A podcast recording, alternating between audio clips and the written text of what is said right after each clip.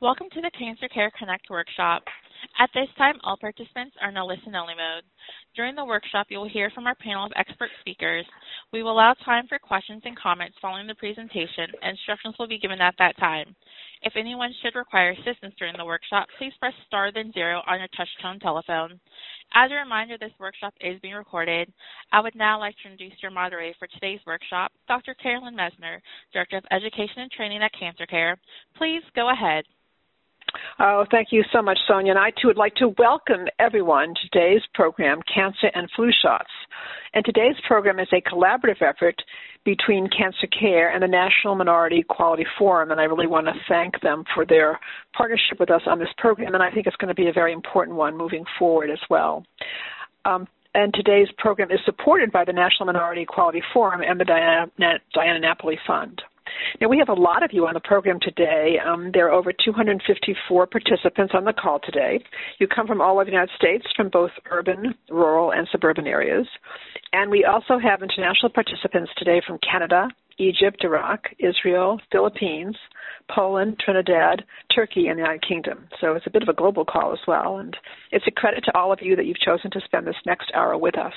This is a very important topic and could not be more timely given the time of year and also just the issues that people are struggling with right now about learning about this. Now, before I introduce our first speaker, I'm going to ask you just four brief questions, and for those of you who are live streaming, you'll be able to see the questions. And so I'm going to read the question, and they're yes-no questions, so they take just a very little bit of time to complete. The first question is, I understand the importance of flu vaccines for people living with cancer, and either yes or no.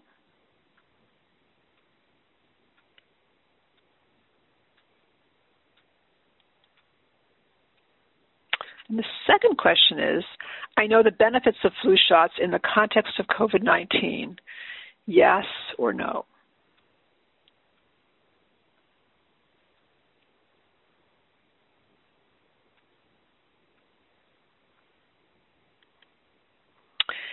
And the third question is, I know why flu vaccine equity has never been more important for people living with cancer, yes or no?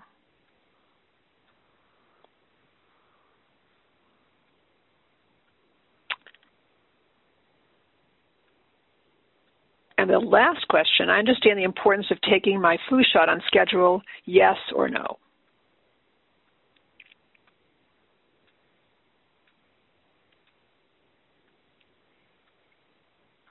I want to thank you all for participating in these brief questions. It helps us to know what you know coming into the program, so I really appreciate your participating in these questions.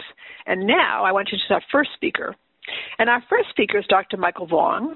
Dr. Vuong is Professor of Cutaneous Cancers, Medical Oncology, Executive Director, Integration and Program Development, Cancer Network, University of Texas MD Anderson Cancer Center. And Dr. Vuong will be addressing an overview of flu vaccines and cancer in the context of COVID-19 and important questions to ask your healthcare team about flu shots. It's my pleasure now to turn this program over to my esteemed colleague, Dr. Vuong. Thank you very much, Dr. Mesner. It's an honor and privilege to be with you today and to be on a list of speakers that includes Dr. Hopkins, Hall, and Fleischman. My hope is to speak to you today and sort of set the thinking about flu vaccine and really the sort of introduction to what you're going to hear further on. So I'm going to talk about what is a vaccine, what is a flu vaccine, what's the purpose of the vaccine, the vaccine and cancer patients, and maybe one or two words about the difference between this vaccine and COVID-19. So what is a vaccine? A vaccine is a substance used to stimulate the body's immune system against one or several diseases. And that's a general term because vaccines can be injected, can be ingested, can be inhaled. But this particular flu vaccine, I'm going to focus my comments on the injected vaccine that we have available to us. What exactly is the flu vaccine? Well, it is composed primarily of what we call antigens. What are antigens? Antigens are substances that your body's immune system will react against. The body doesn't react against everything, but whatever you react against is called an antigen. So these antigens are derived from strains of the influenza virus that are anticipated to cause the disease, influenza, this coming year. Who should get it? You know, the folks that should get it are highly recommended are individuals over age of 65 or older. And the priority really is those individuals like the CDC says in their priority list, children aged 6 months to 4 years, individuals with chronic diseases such as immunosuppression, breathing diseases such as chronic pulmonary diseases, including asthma, individuals with cardiovascular disease, impairment of renal hepatic function, or metabolic disorders, including diabetes, women who are pregnant during influenza season, and up to 2 weeks after delivery also on the list of priority for getting the vaccine. Individuals who are residents of nursing homes and other long-care facilities, or if you work in such facilities, should think about getting the vaccine. Healthcare personnel or individuals who are in contact with or looking after individuals who have the disease I mentioned before or immunosuppressive diseases should also think of getting the vaccine. So why do this? Why is this flu vaccine so important? There's numerous studies going back many, many years now, decades to be exact, shows that it reduces the risk of the flu illness directly, hospitalization, and most importantly, death from influenza. In individuals who, for any reason, who actually catch the influenza while after having had the vaccine, those individuals have a milder form of disease and have less chance of ending up in hospital. Flu vaccines help protect women during and after pregnancy, and it can be life-saving in children. And these are all from studies in which we look at individuals, populations, that is, who've had the vaccine. One of the most important questions that my patients ask me is, doctor, can I catch the flu from the flu vaccine? It's important to realize that the injectable form of flu vaccine does not contain any active biologic agents. They are proteins, essentially. And these proteins that are called antigens, which I spoke to before, are designed to evoke an immune response in your body against the vaccine. So you're not injected with a live biologic agent. It cannot cause the actual influenza disease in those individuals who get the vaccine. So having said that, you know, why cancer patients? Well, there's always been a suspicion that cancer patients are higher risk from influenza, and that's proven to be true, especially in the era before we've had really whole-scale vaccination programs or looking at specific populations of cancer patients who have not had vaccination. And we know that statistically, those individuals, if they do catch influenza, have a higher risk of adverse events and unfortunately, death from influenza. So we know that the cancer patients directly do have a higher risk of getting very badly ill from influenza if they do catch the disease and have not been vaccinated. My patients also ask me, well, doctor, I'm getting chemotherapy or other treatments, and you tell me that my immune system can be compromised when I get chemo. I mean, do I have the ability to mount a response? Is the vaccine going to work in me? And it turns out that when we look at large population studies, and these are studies done in places such as Canada because they have national health care and they can track individuals through the system, and because of national health care, we know what people have gotten and where they've gotten a flu vaccine. And studies like that, in which you look at large populations, show that regardless of where you are in the cancer treatment pathway, whether you are a patient on active therapy, patient getting chemotherapy, even people who haven't had bone marrow transplants, that vaccines can still work in those individuals, and that's a recommendation. Lastly, there's been some fear that individuals who get flu vaccine as a cancer patient may be at higher risk of side effects. And again, that has proven not to be true. There was a very small study that gave a hint that might be so. But again, those large population studies, and even a large study done in Boston, in cancer centers like Sloan-Kettering in New York City, showed that those individuals do not do not have a high risk of worse side effects. So there's no impediment for getting the flu vaccine, even if you're on cytotoxic chemotherapy or even immunotherapy, for that matter. And lastly, last couple of minutes, I want to say a few words about COVID and the flu vaccine. A very common question is, well, what's a flu vaccine, COVID vaccine? What's the difference? Well, first of all, if you've been watching news, we don't quite have a COVID vaccine yet. Both flu and COVID-19 are contagious respiratory illnesses, but they're caused by different viruses, and that's the difference. And we do have a vaccine for the influenza one.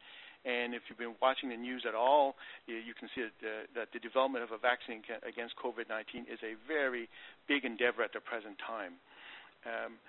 People ask me, what happens if I have COVID infection? Should I get the flu vaccine? Again, these are different diseases.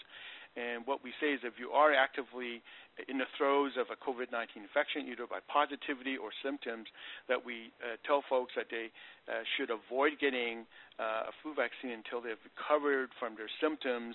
And here we have a recommendation as well that you should be at least 14 days after the positive test. I'm coming to the end of my time, and there's much more things that I want to talk about than we have time for. But again, I want to have this part of my talk serve as an introduction, as a setup for those talks by Dr. Hopkins, Hall, and Fleischman, who will come after me. Again, I thank you for your time, and I will be happy to take any questions at the Q&A session at the end of this, at the end of the talks that you're going to hear. Thank you. Oh, thank you so much, Dr. Wong. That was really extraordinary. Covered a lot in a very, a compressed time, but you really did get a lot of important points across. And I know during the Q&A there'll be more questions for you there to address. So thank you so much. Thanks. And our next speaker is Dr. Robert Hopkins.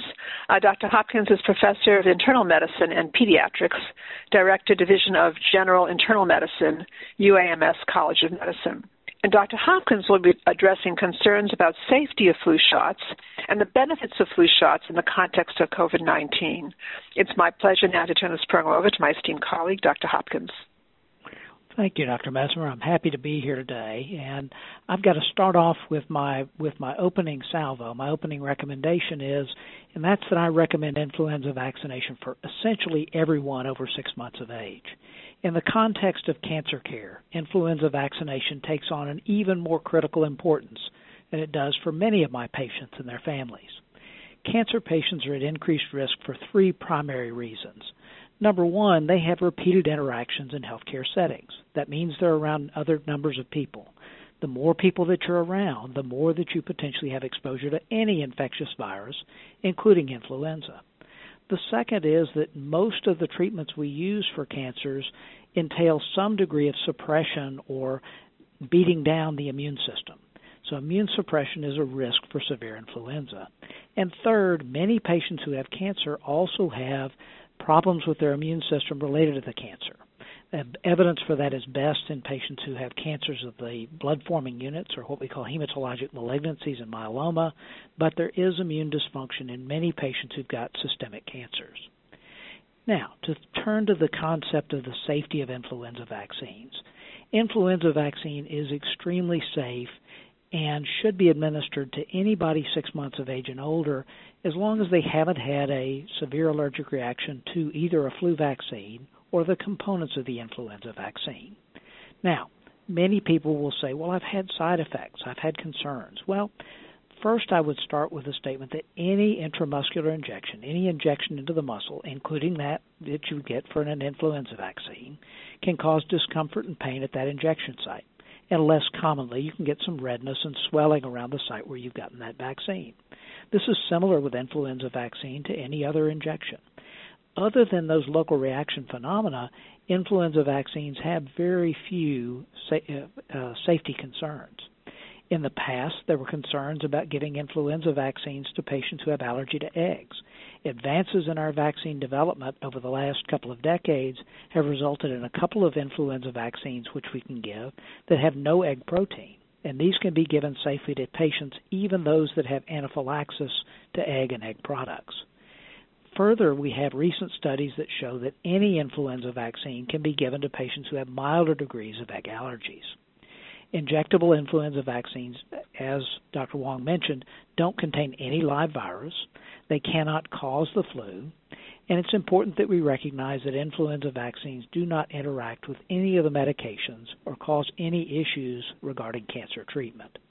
Now, there is a nasal spray flu vaccine that can be used in young people, but we don't recommend it in cancer patients because it does have an attenuated or a reduced severity influenza in it, but we're not going to talk about that today since it's not what we recommend for our cancer community.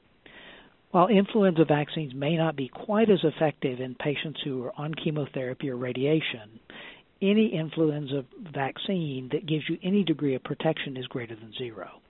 It's important that any time you give an influenza vaccine, you provide some degree of protection, even if there's not a perfect match between the vaccine variants that are in the virus circulating in your community and what's in the vaccine.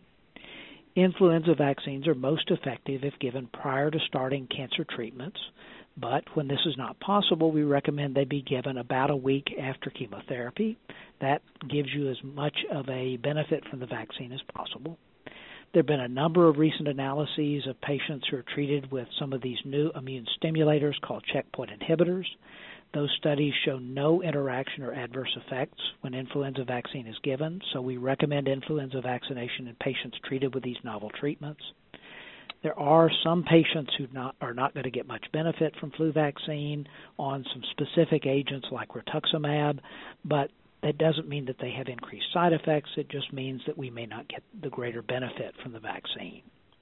Now, as we think about the benefits of flu vaccines in the context of COVID-19, flu vaccines are important to protect us and others in the community from influenza every year. This is even more important in the context of the pandemic that we now have of COVID-19. I think of influenza vaccination as an additional layer of protection added to our current strategy to prevent severe respiratory illness due to COVID. For a population at increased risk like cancer patients and their families, we need to implement every possible strategy to reduce the risk for infections, which can put our cancer patients at risk for infection, for hospitalization, and unfortunately even mortality. We know that there's potential for people to be infected with both influenza and COVID, and the concern is that you could have even more severe respiratory illness than either viral infection would cause on its own. We have better tools to prevent this co-infection and its potential complications than we do to treat with co-infection between influenza and COVID. So I would put out to all of you, our winter strategy needs to be vaccinating to prevent influenza in all of our cancer patients, in all of our care teams, in all of our families of cancer patients, in addition to encouraging patients to wear masks, family members to wear masks when around others and outside the home. We need to continue to maintain our 6-foot or greater social distancing. We need to wash our hands and use hand sanitizer frequently. And for our cancer community, the last component that many talk about, stay home if you're ill, I would say you may stay home initially, but contact your healthcare provider for advice as soon as possible if you develop respiratory symptoms.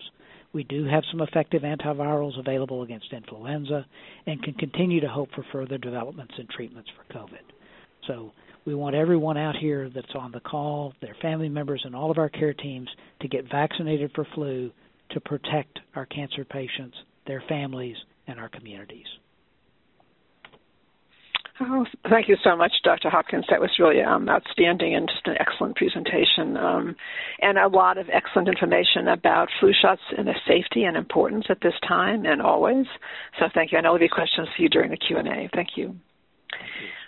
And our next speaker is Dr. Laura Lee Hall, and Dr. Hall is President, Center for Sustainable Healthcare Quality and Equity, National Minority Equality Forum. And Dr. Hall will be addressing the national, she'll tell you a little bit more about the National Minority Equality Forum's programs and conferences. And also she's going to address why flu vaccine equity has never been more important for people living with cancer. It's really now my great pleasure to turn this program over to my esteemed colleague, Dr. Hall. Hi, thanks so much to Cancer Care and especially Carolyn and Ellen for hosting this program today and all that you and your colleagues do. I'm really honored to be part of this panel with such great presenters. What I want to share is the work of an action panel group on flu shots and disparities in the time of COVID, pointing our listeners to resources they may find helpful. I'd like to acknowledge Dr. Greg Poland, who chaired this action panel, along with all the experts and stakeholders who contributed to it. Let me also acknowledge my colleague, Naomi Oladibi, our program director, Kellyanne Collins and her staff at Vault Lab, who created our communication resources, and Sanofi Pasteur, who provided support for the effort. As you heard, I'm president of the Center for Sustainable Healthcare Quality and Equity, SHC, and we are part of the National Minority Equality Forum, NMQF, started and led by Dr. Gary Cochran these last 20-plus years, and one of the most important voices on health equity in Washington, D.C.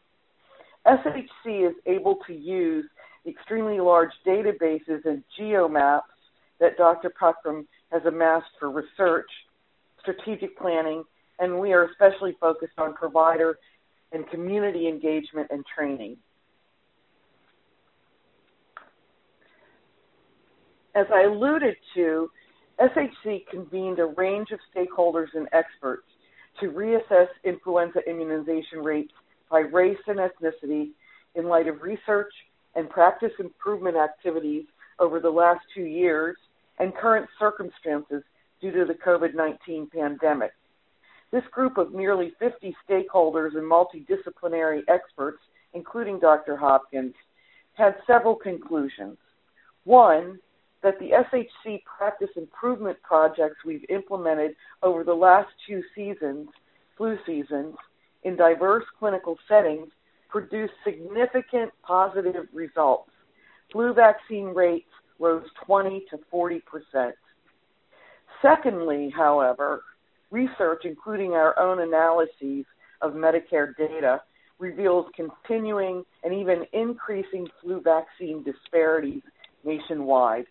And that's largely due to the color of one's skin, if you do the analysis of all the possible explanations.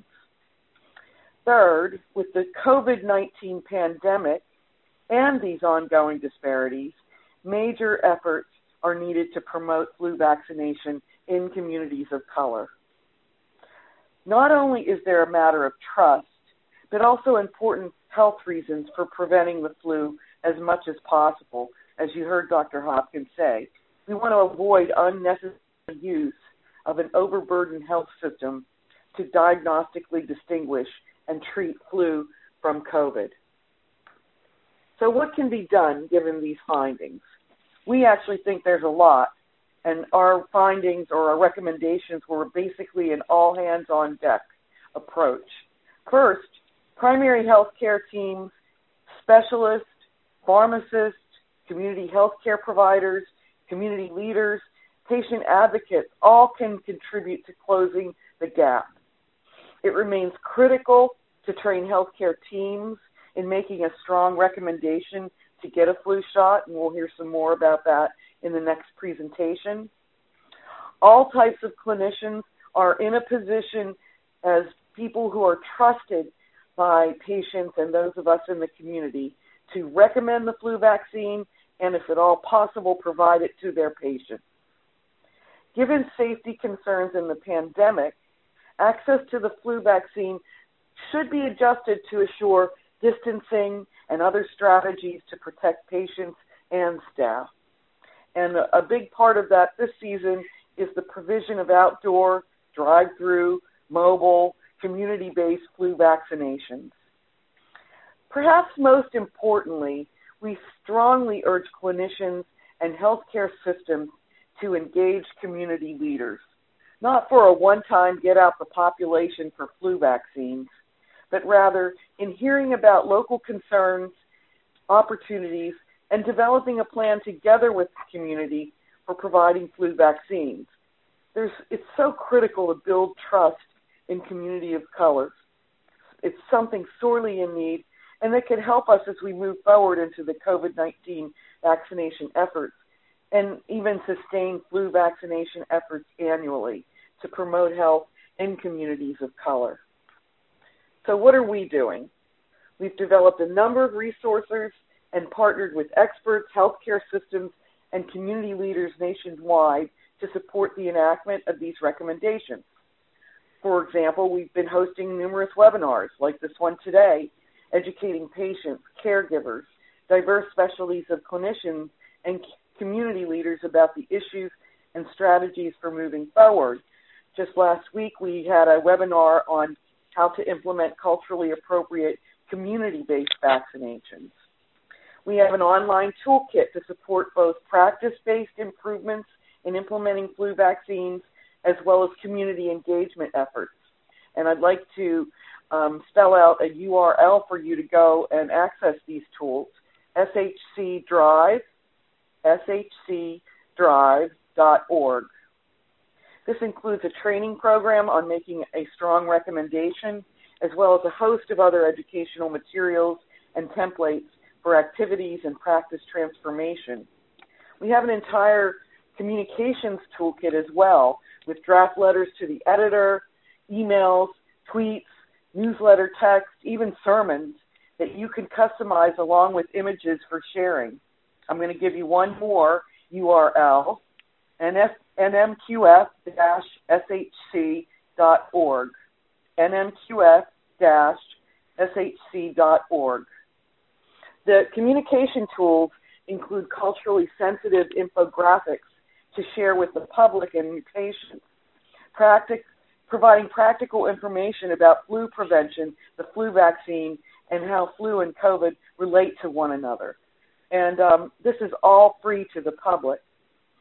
In closing, I thank all of you again for all you do for our nation's health and focusing on this topic today. Please don't hesitate to reach out with questions or requests to me. I'd be glad to put you in contact with the right resources or experts. Thank you. Oh, thank you so much, Dr. Hall. That was really outstanding and just wonderful resources. We will. So at the end of today's program, everyone's going to get an evaluation on SurveyMonkey. And basically, and for those of you who would prefer a paper evaluation, you'll get that as well. But these resources will be given to you so that you'll be able to access this information.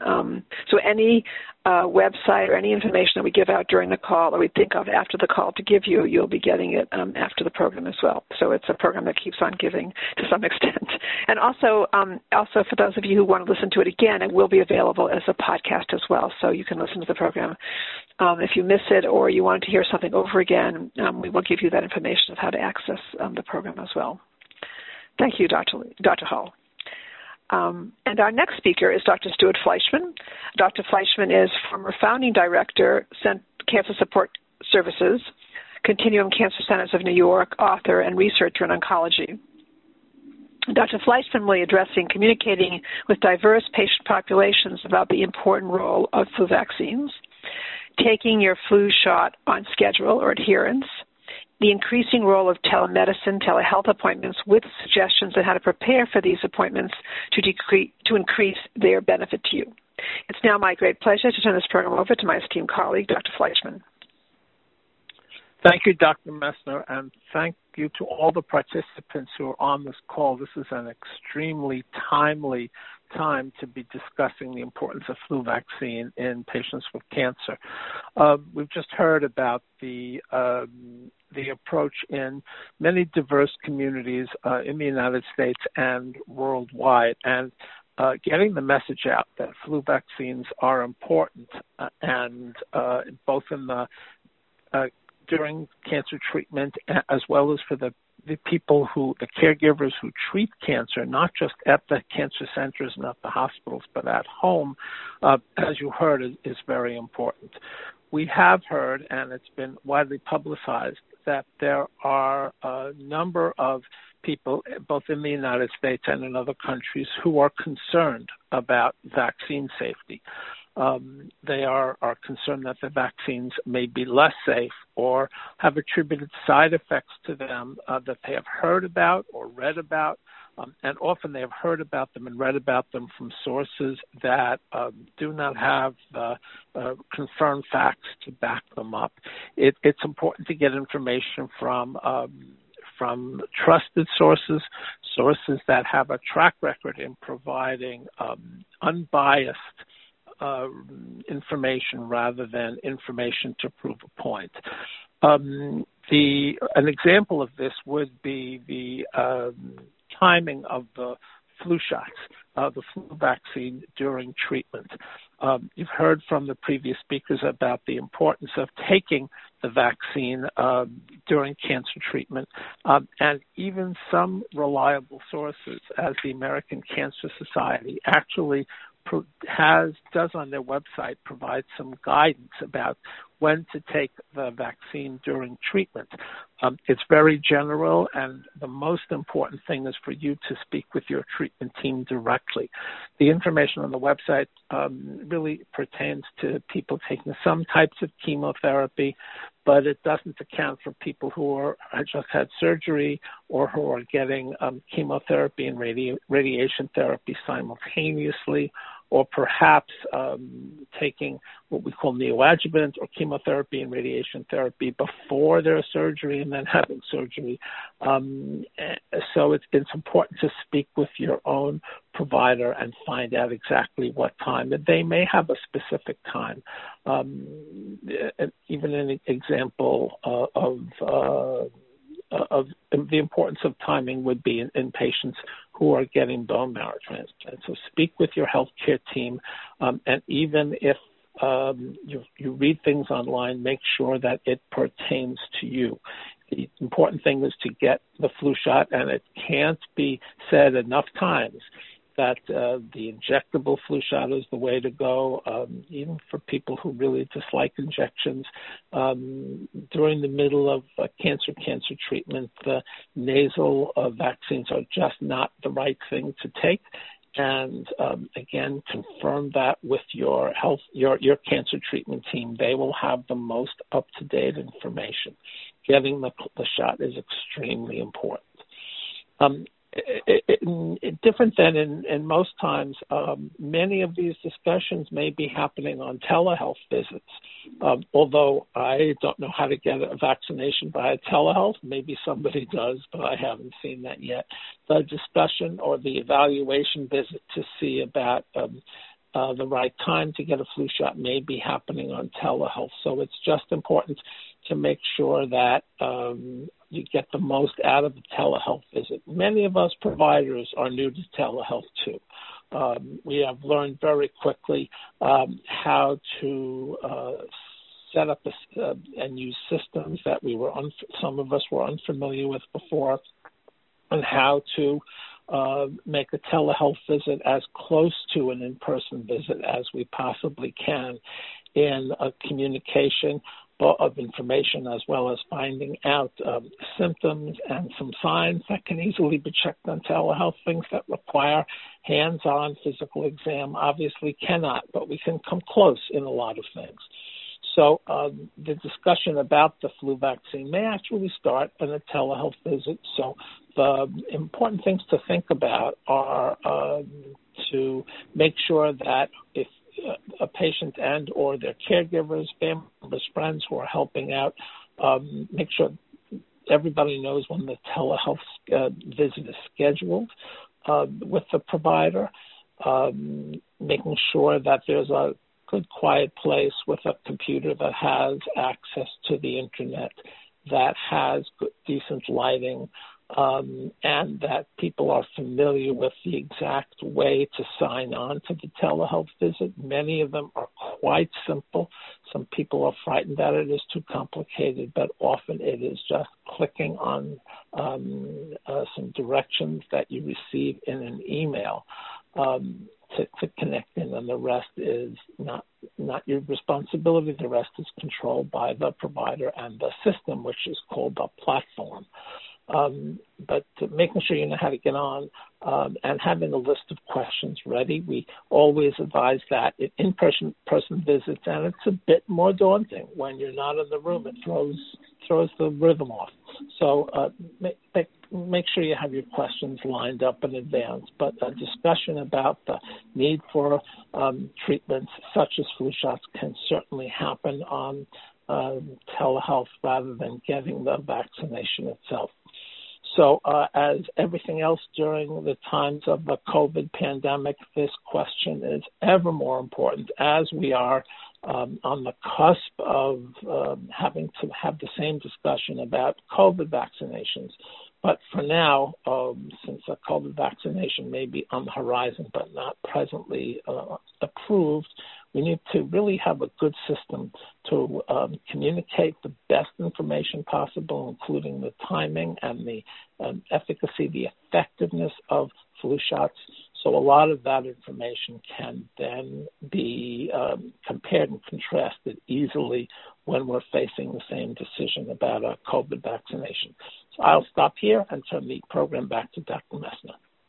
Oh, thank you so much, Dr. Fleischman. Very informative and incredibly helpful in terms of going into some more of the detail, and also stressing that some of these discussions about flu shots will start with the telehealth visit with your doctor, and so be sure to have those questions prepared and also to have the equipment and everything that you need so that you can have a very effective, and also you could have a caregiver with you if you wanted to, or a family member. It's really helpful as well, as Dr. Fleischman said. So thank you, Dr. Fleischman. I know there'll be questions for you during the Q&A as well. And I just want to say a few words about Cancer Care Services. I'm Carolyn Messner. I'm an oncology social worker, and I'm Director of Education and Training at Cancer Care. And I'm going to be discussing the free programs and services that you can access from Cancer Care. So Cancer Care is primarily for many people accessible by calling our Hope Line, 800-813-4673, and you'll be getting that number again in our follow-up emails to you in terms of the SurveyMonkey. And we also, for those of you who prefer the web or for international participants, our website is www.cancercare.org. And again, you'll get that information as well. And so what are the services we provide? They're all free, and they're all provided by oncology social workers. And so for people who call on the telephone, one of our oncology social workers picks up the phone and we'll start talking with you right away in terms of what your questions and concerns are. And we'll be trying to help address them. And some common questions that come in have to do with sometimes requesting practical and financial assistance. And so we do have both Cancer Care funds for practical and financial assistance, and we also have a Cancer Care Copay Foundation that helps with some of the costs of some of your chemotherapy agents and some other products that you may be taking that are quite costly, and so those funds are a bit more extensive. And then we also have a new case management program that we've set up in which our social workers will help you with any issues that you may have in your community that you want to get resources from. We will help to get you connected. If we don't have those services, we will be sure to connect you. We won't just give you a phone number or a name. We will actually walk you there, take you. We won't actually physically walk you there. We will go with you electronically or somehow to be sure you're connected, and follow up with you to be sure you do get the services you need. And if you don't, then we'll find something else for you. So we don't want you to feel that it's just we're going to give you a bunch of places to call. That is not what we do. We actually do follow up very closely with you. And we also offer a number of online support groups, and those are invaluable to many of you throughout the country because actually they're often on cancer-specific online support groups, or they're on online support groups for younger adults or older adults or caregivers, so lots of different issues. And again, those are all, you can sign up on our website, and those are groups that are very popular as well.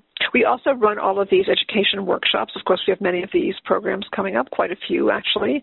And we also have a number of publications that are available for all of you. And of course, our website is full of information as well. So that's a thumbnail sketch of all of our services, or some of them. And you can take advantage of as many of them as you need or want. So many people call for one thing and then decide they want to get something else as well, or may call back another time. So that's all, or visit our website again. It's all possible. Now, before we take a Q&A, I want to again ask you just a few final questions about the program. And so in terms of, so I'm going to start. This is for those of you who are live streaming the program, you'll be able to see the questions and you'll be able to say yes and no again. So as a result of this workshop, I have a better understanding of the importance of flu vaccines for people living with cancer. And again, it's either yes or no.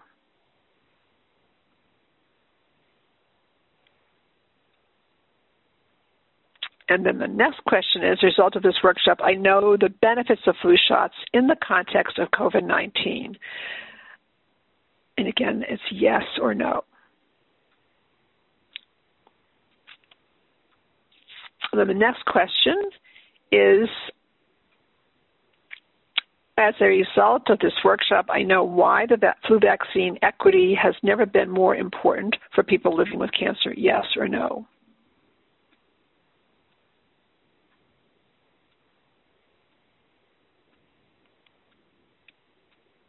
And then the last question is, as a result of this workshop, I understand the importance of taking my flu shot on schedule. Again, yes or no. Okay. I want to thank you all for participating in this. It's really helpful to us to have a better understanding of what you're learning from these programs. And so now we're going to have a question and answer period. I'm going to ask Sonia to bring all of our speakers on board. I'm going to try to take as many of your questions as possible. And so Sonia will explain to you how to queue up for questions, and we'll let the questions begin. Sonia?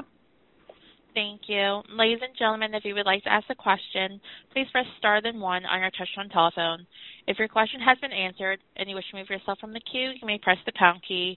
Those of you on the web may submit a question by clicking Ask a Question. And our first question comes from Emil S. Your line is now open. Good afternoon, everybody. First of all, if Dr. Hall can repeat the email addresses because they didn't come out too clearly. And my question is, my doctor will not give the flu vaccine until the beginning of October. He believes later is better. Is he right, and why? If I take it later, it will see me through the entire flu season around the beginning of June. Also, I take the senior vaccine because I'm 69. Does it matter if you take the regular vaccine or the senior vaccine? Is the senior vaccine more of the dose, or does it cover more of the different strains of the flu that season? Okay. Well, thank you, Emil, for that question. Dr. Hopkins, can you address the question that Emil has about the flu vaccines themselves? Certainly.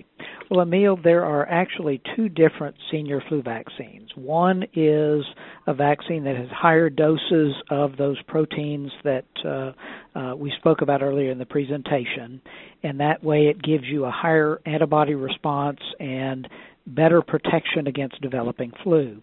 The other one is a vaccine that has the same strains in it, but it also has a protein called an adjuvant that increases your immune system's response and thus provide you better protection in older adults.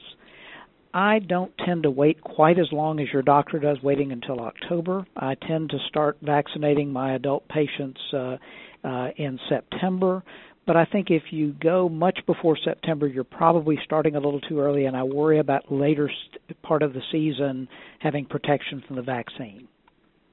Excellent. And Dr. Hall, could you address the website that Emil has asked for?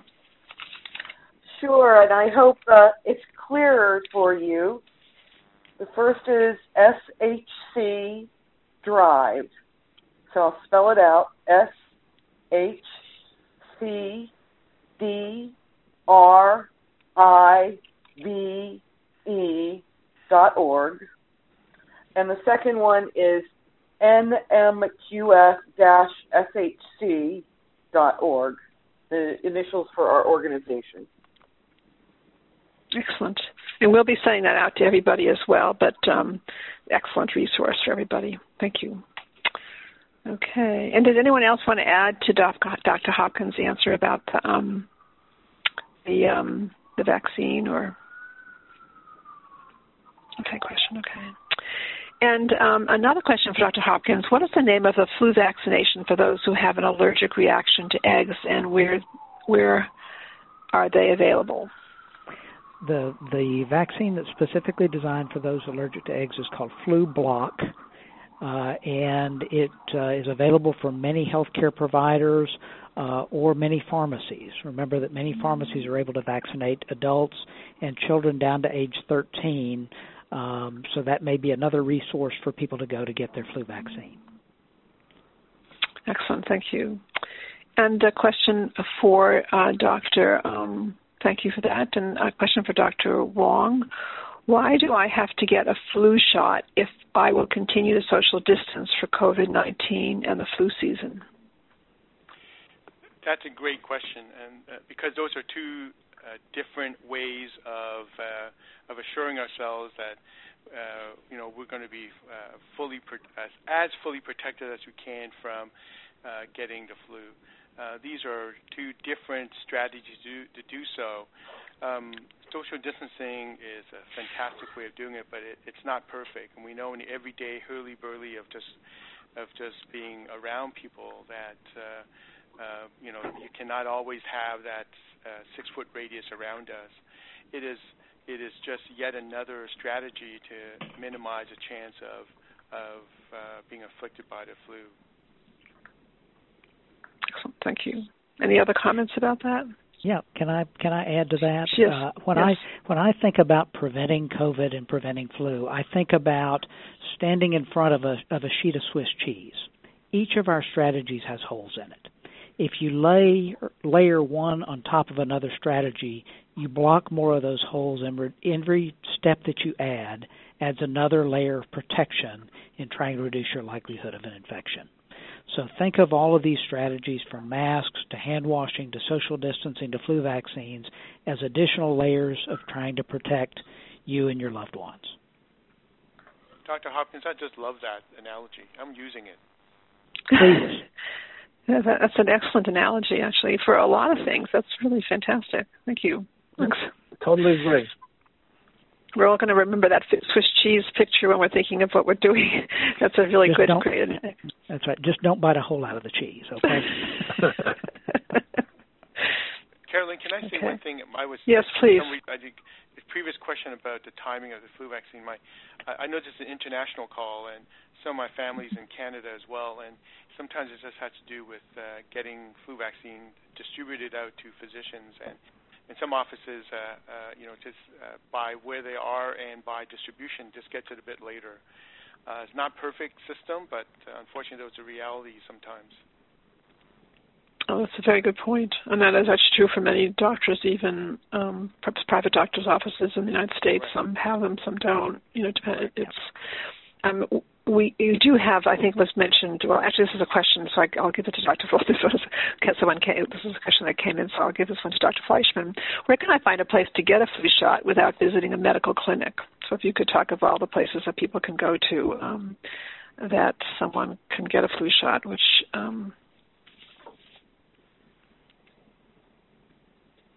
For Dr. Fleischman. Sure. So although it varies state by state, in many states pharmacists have been trained and have their scope of practice and their licenses expanded to give many vaccinations, including flu shots. So I know that many of my family members and friends have actually gone into the pharmacy. In the larger chains, it's necessary to actually schedule an appointment, but it's been easy, quick, and I guess the perception is that those are less scary as far as distancing and getting a flu shot in a very easy way without a lot of other people who may be ill around. So I think that's one place. I would think that maybe county and state health departments may be as scary as hospitals to many people, although with social distancing and all of the universal precautions, that may be perception rather than reality. And they may be a source of information about where else in your area you can get a flu shot without having to go to a larger medical facility. And just in response to the previous question, in the practice where I work, our flu shots in California, our flu shots aren't delivered until the middle of October. And we have tried to work on that. The bills are paid. We know that that's not the question, but the distribution is just such in that this area that the shots only come in the middle of October, and many people start asking for them in September. Excellent. Thank you. And so this is an interesting question of Dr. Hopkins. Can you still get the flu if you have a flu shot? Yes, unfortunately that can happen. There are a couple of situations to remember. The flu vaccines that we use now, essentially all of them protect us from four strains of influenza based on what happened in the southern hemisphere in the previous flu season. If there happens to be not a great match between the vaccine virus and what's circulating, you can get breakthrough infection. It's also possible that your body didn't respond well to the vaccine, or you got the flu too soon after the vaccine for the vaccine to work. The thing to remember, though, is if you've gotten the flu shot, generally if you develop flu, it tends to be a less severe illness. So don't step away and say, I'm not going to get the flu vaccine because it's not perfect. You know, we all should remember that old adage, perfection is the enemy of the good. Yes, flu vaccines protect you against most influenza, but they're not 100% perfect, and we're working on research to make them better. Excellent. Good point. Excellent. Thank you. And another question. For Dr. Wong, why do I have to get a different flu shot each year? Doesn't immunity carry over? So, well, I think Dr. Hopkins alluded to this. The reality is that the flu vaccine changes, and it can change enough that your body's immune system, even if it has immunity to the flu vaccine you got the previous year, would not recognize the most current strain. That's why it's always a bit of a race, and I salute the pharmaceutical vaccine industry for being able to look at what the projected viruses might be in the months ahead, and to manufacture a vaccine just in time for use in our country and during our flu season. Dr. Hopkins alluded to it because, the other hemisphere has their summer when we have our winters and vice versa. And so by looking at what the prevalent strains in their particular environment, we can sort of project forward. So that's a long way of saying because the flu is different year to year. The flu virus is different year to year. Excellent. Thank you. Thanks. And a question for Dr. Fleischman. How can you tell the difference between the coronavirus and the flu? Well, there's a lot of overlap there. In general, both can start with respiratory symptoms. Both can give you a sense of tiredness and achiness, as many other viral situations can. I think one of the things we've learned, and we all learned rather quickly at the start of calendar year of 2020 about this, is that people say that they lose their sense of taste and sense of smell with COVID when that doesn't happen with the flu. So if that's happening, that is certainly a sign that you need to bring to your provider's care. Your doctor and nurse practitioner needs to know that that's been part of the way you're feeling from the time that you felt sick. Excellent. And then this for Dr. Hopkins, what is the efficacy of this year's flu shot? Or do we know yet? Well, we're really too early to know. We're just starting to see influenza illness popping up in certain areas of the country at this point, and we really won't have a good idea about the efficacy of this year's vaccine until early in 2021. Last year's flu vaccine, the quoted efficacy from the CDC was around 40% to 45%, but that's using a very strict definition, and we get additional benefits in reduction in severe illness with the vaccine that don't show up in those numbers. Excellent. Okay. So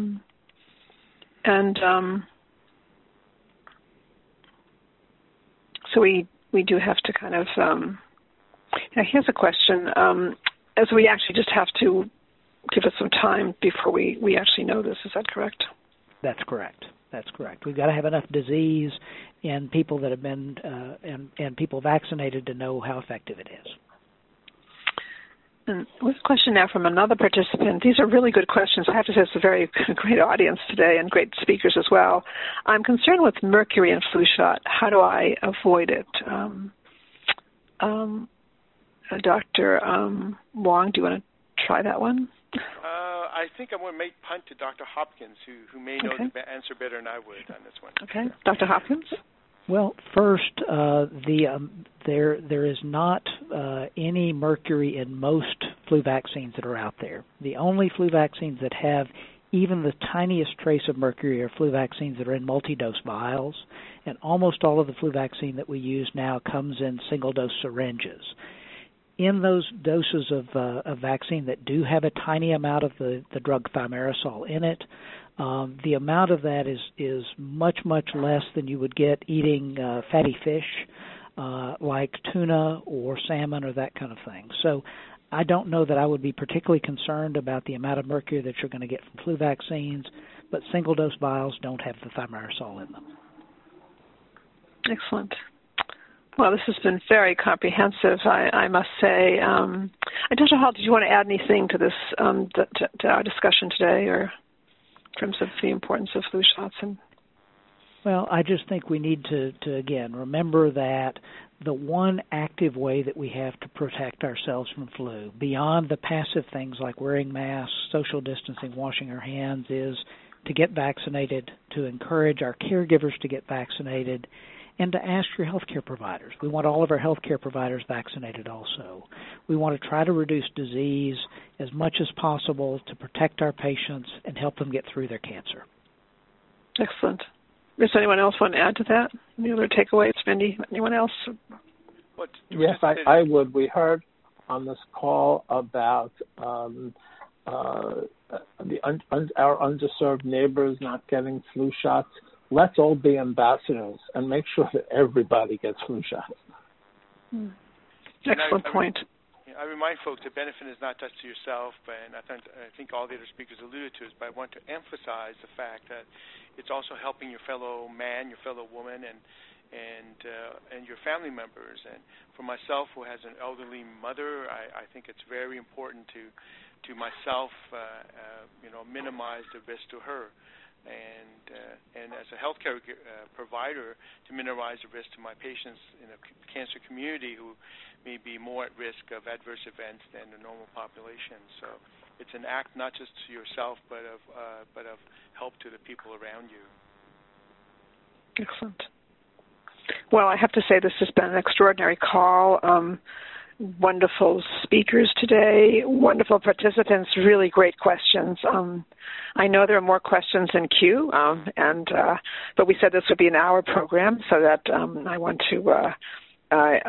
hoping that you've all learned a lot from today's program, and a lot of things that you can implement yourselves or tell a friend about this, or listen. And also, if you know someone who hasn't heard the program and we think would be helpful to them in making their decision, we'll be sending you information about the replay of this on the podcast.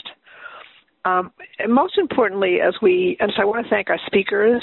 Are phenomenal. I want to thank our participants who are wonderful.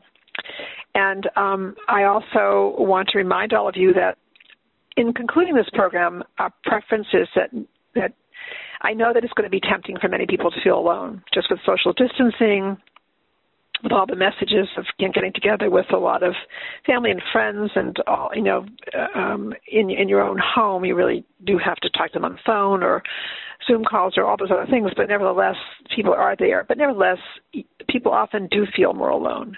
So it's normal to feel alone. That is true. But when you are feeling alone, recognize that there are a lot of resources out there for you to call. Cancer Care being one of them, but there are many of them. And when you get the SurveyMonkey, you'll be getting a listing of other resources as well, all of which are available for you to speak to people when you're concerned, when you have and of course your healthcare team. We never want to sidestep your healthcare team. So all the information you receive today, please take it back to your healthcare team and discuss it with them as well. Very important that they are involved in your decision making and that you see them as a great resource to all of you. So again, I want to thank you all for your participation today, and I want to remind you all that we actually do have a program next Monday on guidelines in terms of COVID-19, which might be of interest to some of you on this call today, since we talked about COVID-19 a bit today, but that'll be totally on COVID-19. So if you haven't already signed up for that program, you may be interested as well. Again, I want to thank you all for your participation today, and I want to wish you all a very fine day. Ladies and gentlemen, thank you for your participation. This concludes the workshop, and you may now disconnect. Everyone, have a great day.